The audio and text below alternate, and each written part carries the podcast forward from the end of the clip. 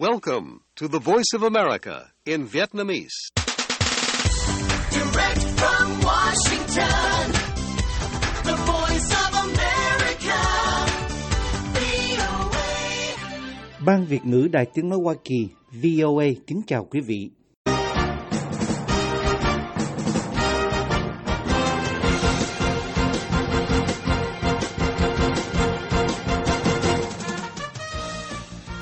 Trong chương trình thời sự quốc tế của đài VOA sáng thứ Sáu ngày 24 tháng 2 năm 2023 giờ Việt Nam, mời quý vị theo dõi các tin tức thời sự đáng chú ý bao gồm Tổng thống Putin khẳng định tăng cường lực lượng hạt nhân của Nga. Ông Putin nói Nga củng cố bộ ba hạt nhân ám chỉ tên lửa hạt nhân trên bộ, trên biển và trên không. Việt Nam lại kêu gọi chấm dứt chiến sự và giải pháp hòa bình cho Ukraine. We urge party concerned to put an immediate end to the hostilities and avoid Đại sứ Việt Nam tại Liên Hiệp Quốc Đặng Hoàng Giang phát biểu tại Đại hội đồng Liên Hiệp Quốc rằng chúng tôi kêu gọi các bên liên quan chấm dứt ngay hành động thù địch và tránh các hành động có thể dẫn đến leo thang hơn nữa. Nhưng Việt Nam trước đó lại bỏ phiếu trắng và phiếu chống nghị quyết của Liên Hiệp Quốc lên án Nga xâm lược Ukraine. Trung Quốc bị nghi ngờ về vai trò kiến tạo hòa bình ở Ukraine khi ngày càng thân với Nga. Mời quý vị theo dõi thông tin chi tiết. Trong bài phát biểu đánh dấu ngày lễ bảo vệ Tổ quốc hôm thứ Năm 23 tháng 2, một ngày trước ngày kỷ niệm một năm cuộc xâm lược Ukraine, Tổng thống Nga Vladimir Putin khẳng định sẽ tiếp tục gia tăng chú ý việc tăng cường lực lượng hạt nhân. Phát biểu của Tổng thống Putin được đưa ra sau khi ông đình chỉ hiệp ước kiểm soát vũ khí hạt nhân song phương với Hoa Kỳ.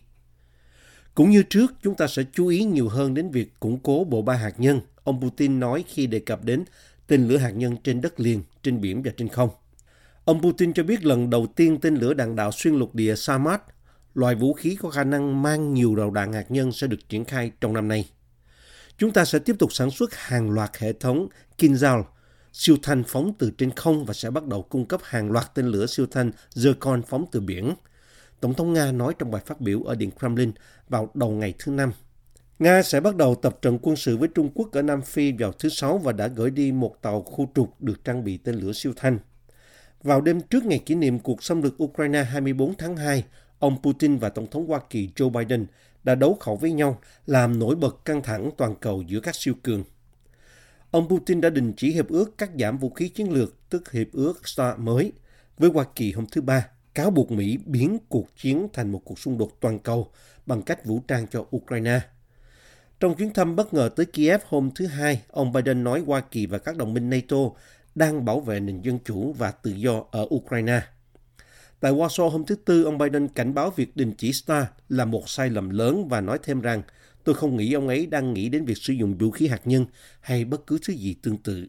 Một quan chức quốc phòng cấp cao của Nga cho biết Moscow sẽ tuân thủ các giới hạn đã thỏa thuận đối với tên lửa hạt nhân và tiếp tục thông báo cho Hoa Kỳ về những thay đổi trong việc triển khai.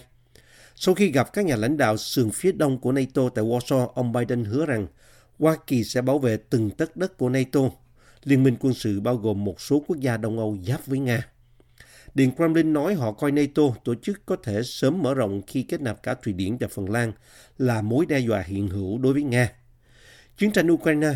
cuộc xung đột trên bộ lớn nhất ở châu Âu kể từ Thế chiến thứ hai, đã khiến hàng triệu người thất tán và khiến các thành phố, thị trấn và làng mạc của Ukraine trở thành đống đổ nát làm gián đoạn nền kinh tế toàn cầu.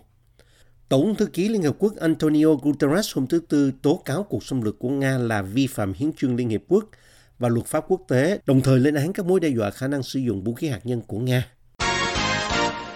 Việt Nam vừa kêu gọi các bên liên quan trong cuộc xung đột ở Ukraine hãy chấm dứt hành động thù địch, tránh các hành động làm leo thang căng thẳng, nhưng không nêu tên cụ thể bên nào trong cuộc xung đột kéo dài một năm này, tiếp tục phương châm không chọn phe của Hà Nội.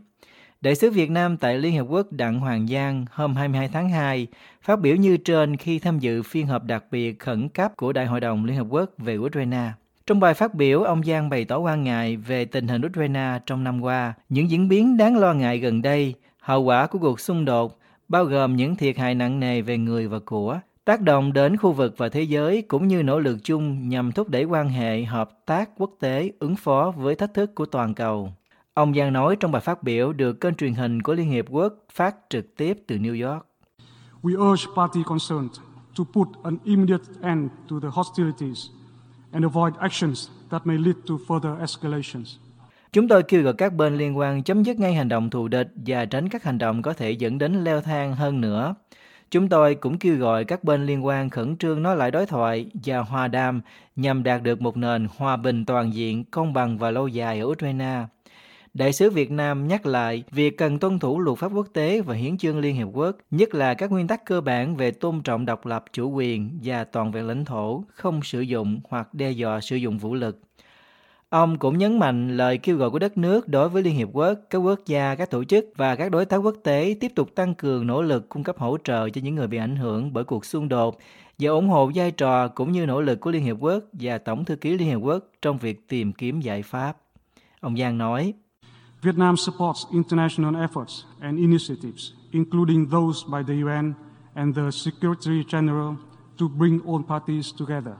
Việt Nam ủng hộ các nỗ lực và sáng kiến quốc tế, bao gồm tất cả những nỗ lực và sáng kiến của Liên Hiệp Quốc và của Tổng thư ký nhằm gắn kết tất cả các bên lại với nhau. Đại sứ khẳng định Việt Nam sẵn sàng đóng góp trong khả năng của mình và các nỗ lực ngoại giao, tái thiết phục hồi và cung cấp viện trợ tại Ukraine. Ông Giang không nêu tên bất kỳ quốc gia nào liên quan đến cuộc xung đột ở Ukraine trong bài phát biểu dài 3 phút tại Liên Hiệp Quốc. Trước đó, phát biểu tại phiên khai mạc, Tổng thư ký Liên Hợp Quốc Antonio Guterres cho rằng cuộc xung đột Ukraine làm gia tăng bất ổn khu vực, căng thẳng và chia rẽ toàn cầu, giảm nguồn lực dành cho việc xử lý các cuộc khủng hoảng và vấn đề toàn cầu cấp bách khác,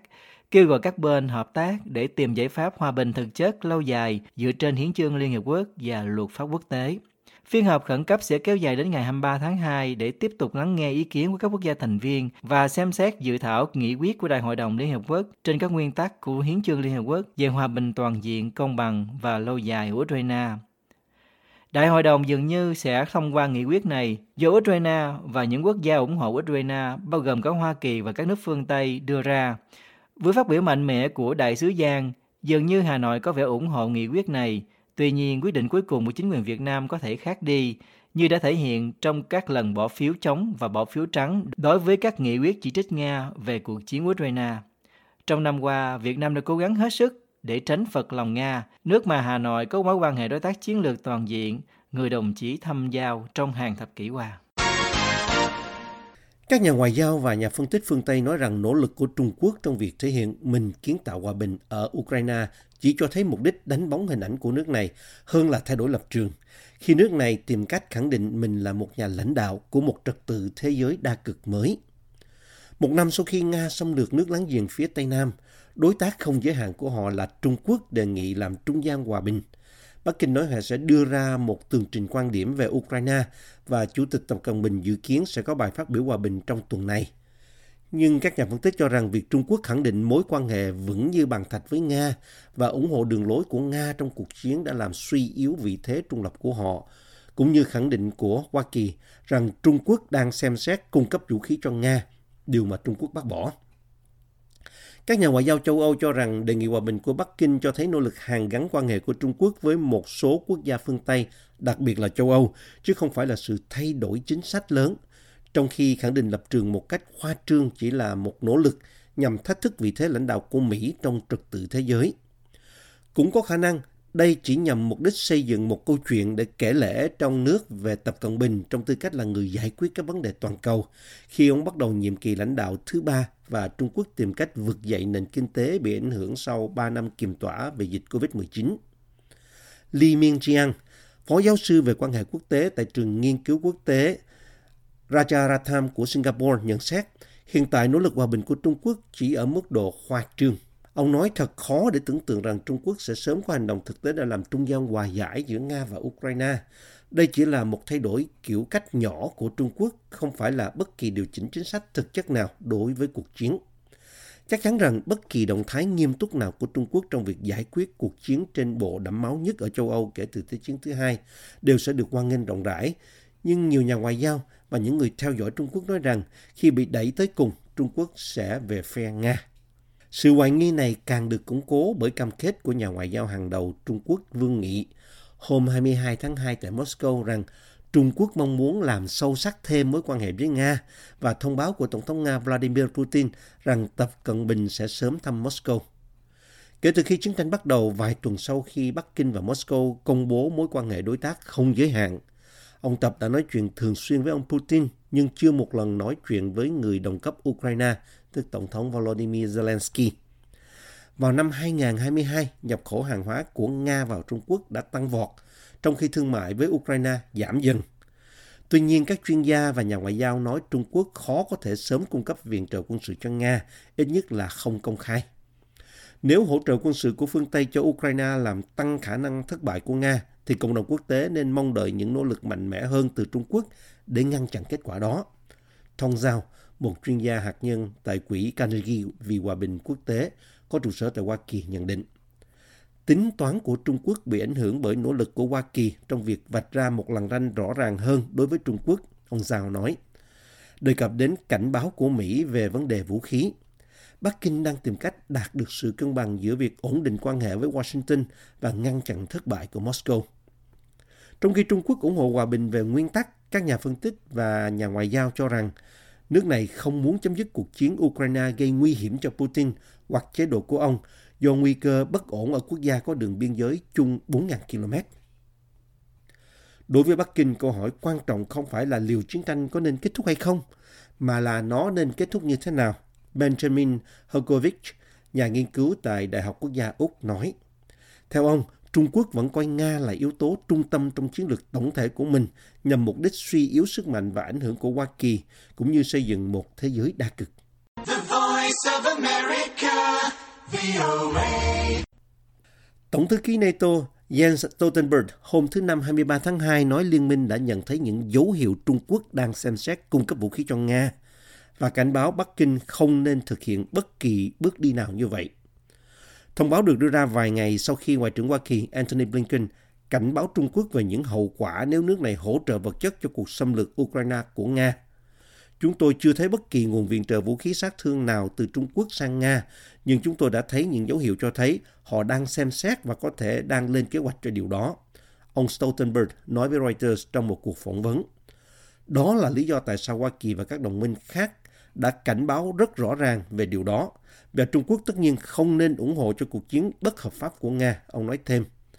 Trung Quốc chưa đưa ra bình luận gì, nhưng trước đó trong ngày thứ Năm, Bộ Ngoại giao nước này nói rằng bất kỳ thông tin tình báo nào về việc Trung Quốc chuyển giao vũ khí cho Nga mà Hoa Kỳ dự định tiết lộ chỉ là suy đoán.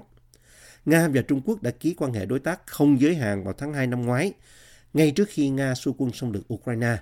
và các liên kết kinh tế của họ đã bùng nổ khi các mối quan hệ của Moscow với phương Tây bị thu hẹp.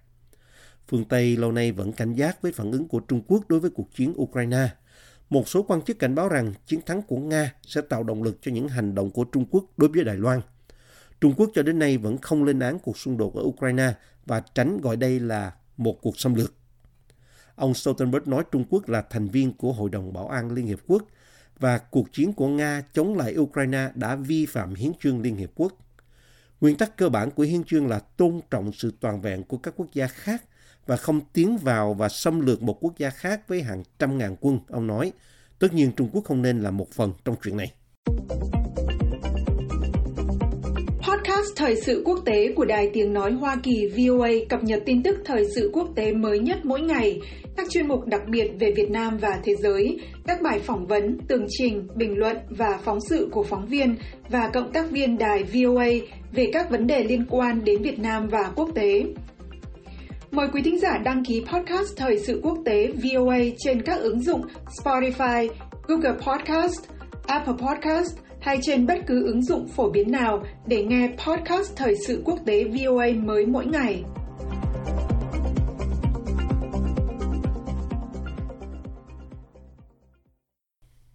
Tòa phúc thẩm Bỉ hôm thứ Năm 23 tháng 2 đã giảm án tù cho thủ lĩnh băng đảng buôn người Việt Nam, Võ Văn Hồng trong vụ ngộ sát khiến 39 đồng hương chết ngạt trong một xe tải vận chuyển lậu người vào Anh năm 2019. Tòa phúc thẩm Ghent kết án Võ Văn Hồng 10 năm tù, giảm xuống 5 năm so với mức án ban đầu và giữ nguyên số tiền phạt là 920.000 euro, tương đương với 975.000 đô la và nói rằng ông đã bỏ mặt các nạn nhân của mình. Anh ta lợi dụng những người đang tuyệt vọng và muốn kiếm càng nhiều lợi nhuận càng tốt. Nạn nhân của anh ta chính là thu nhập của anh ta và sự an toàn của những người tị nạn không hề là ưu tiên hàng đầu.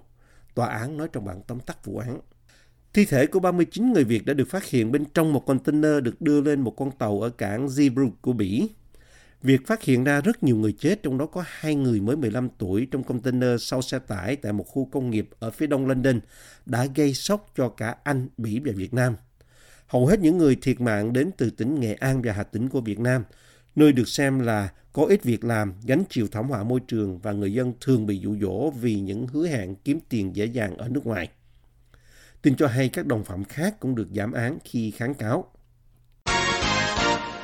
Một bé gái 11 tuổi ở Campuchia vừa qua đời vì cúm da cầm. Đây là ca nhiễm H5N1 đầu tiên được biết đến ở người kể từ năm 2014, theo các giới chức y tế. Cúm da cầm thường lây lan ở da cầm và không được coi là mối đe dọa đối với con người cho đến khi xảy ra đợt bùng phát năm 1997 giữa những du khách đến chợ da cầm sống ở Hồng Kông. Hầu hết các ca bệnh ở người trên toàn thế giới đều liên quan đến việc tiếp xúc trực tiếp với gia cầm bị nhiễm bệnh. Nhưng gần đây đã có những lo ngại về lây nhiễm ở nhiều loài động vật có vú và khả năng virus có thể tiến hóa để lây lan dễ dàng hơn giữa người với người. Bé gái đến từ tỉnh nông thôn phía đông nam Previang bị bệnh vào ngày 16 tháng 2 và đã được đưa đến điều trị tại bệnh viện ở thủ đô Phnom Penh. Bé được chẩn đoán hôm thứ Tư 22 tháng 2 sau khi bị sốt tới 39 độ C, kèm theo ho, đau họng và em đã qua đời ngay sau đó, Bộ Y tế Campuchia cho biết trong một thông cáo vào tối thứ Tư. Các triệu chứng nhiễm H5N1 tương tự như các bệnh cúm khác bao gồm ho, đau nhức và sốt. Trong trường hợp nghiêm trọng, bệnh nhân có thể bị viêm phổi, đe dọa đến tính mạng. Chương trình thời sự quốc tế của đài VOA xin được kết thúc ở đây. Hẹn gặp lại quý thính giả trong bản tin thời sự quốc tế ngày mai. This program has come to you from the Voice of America, Washington.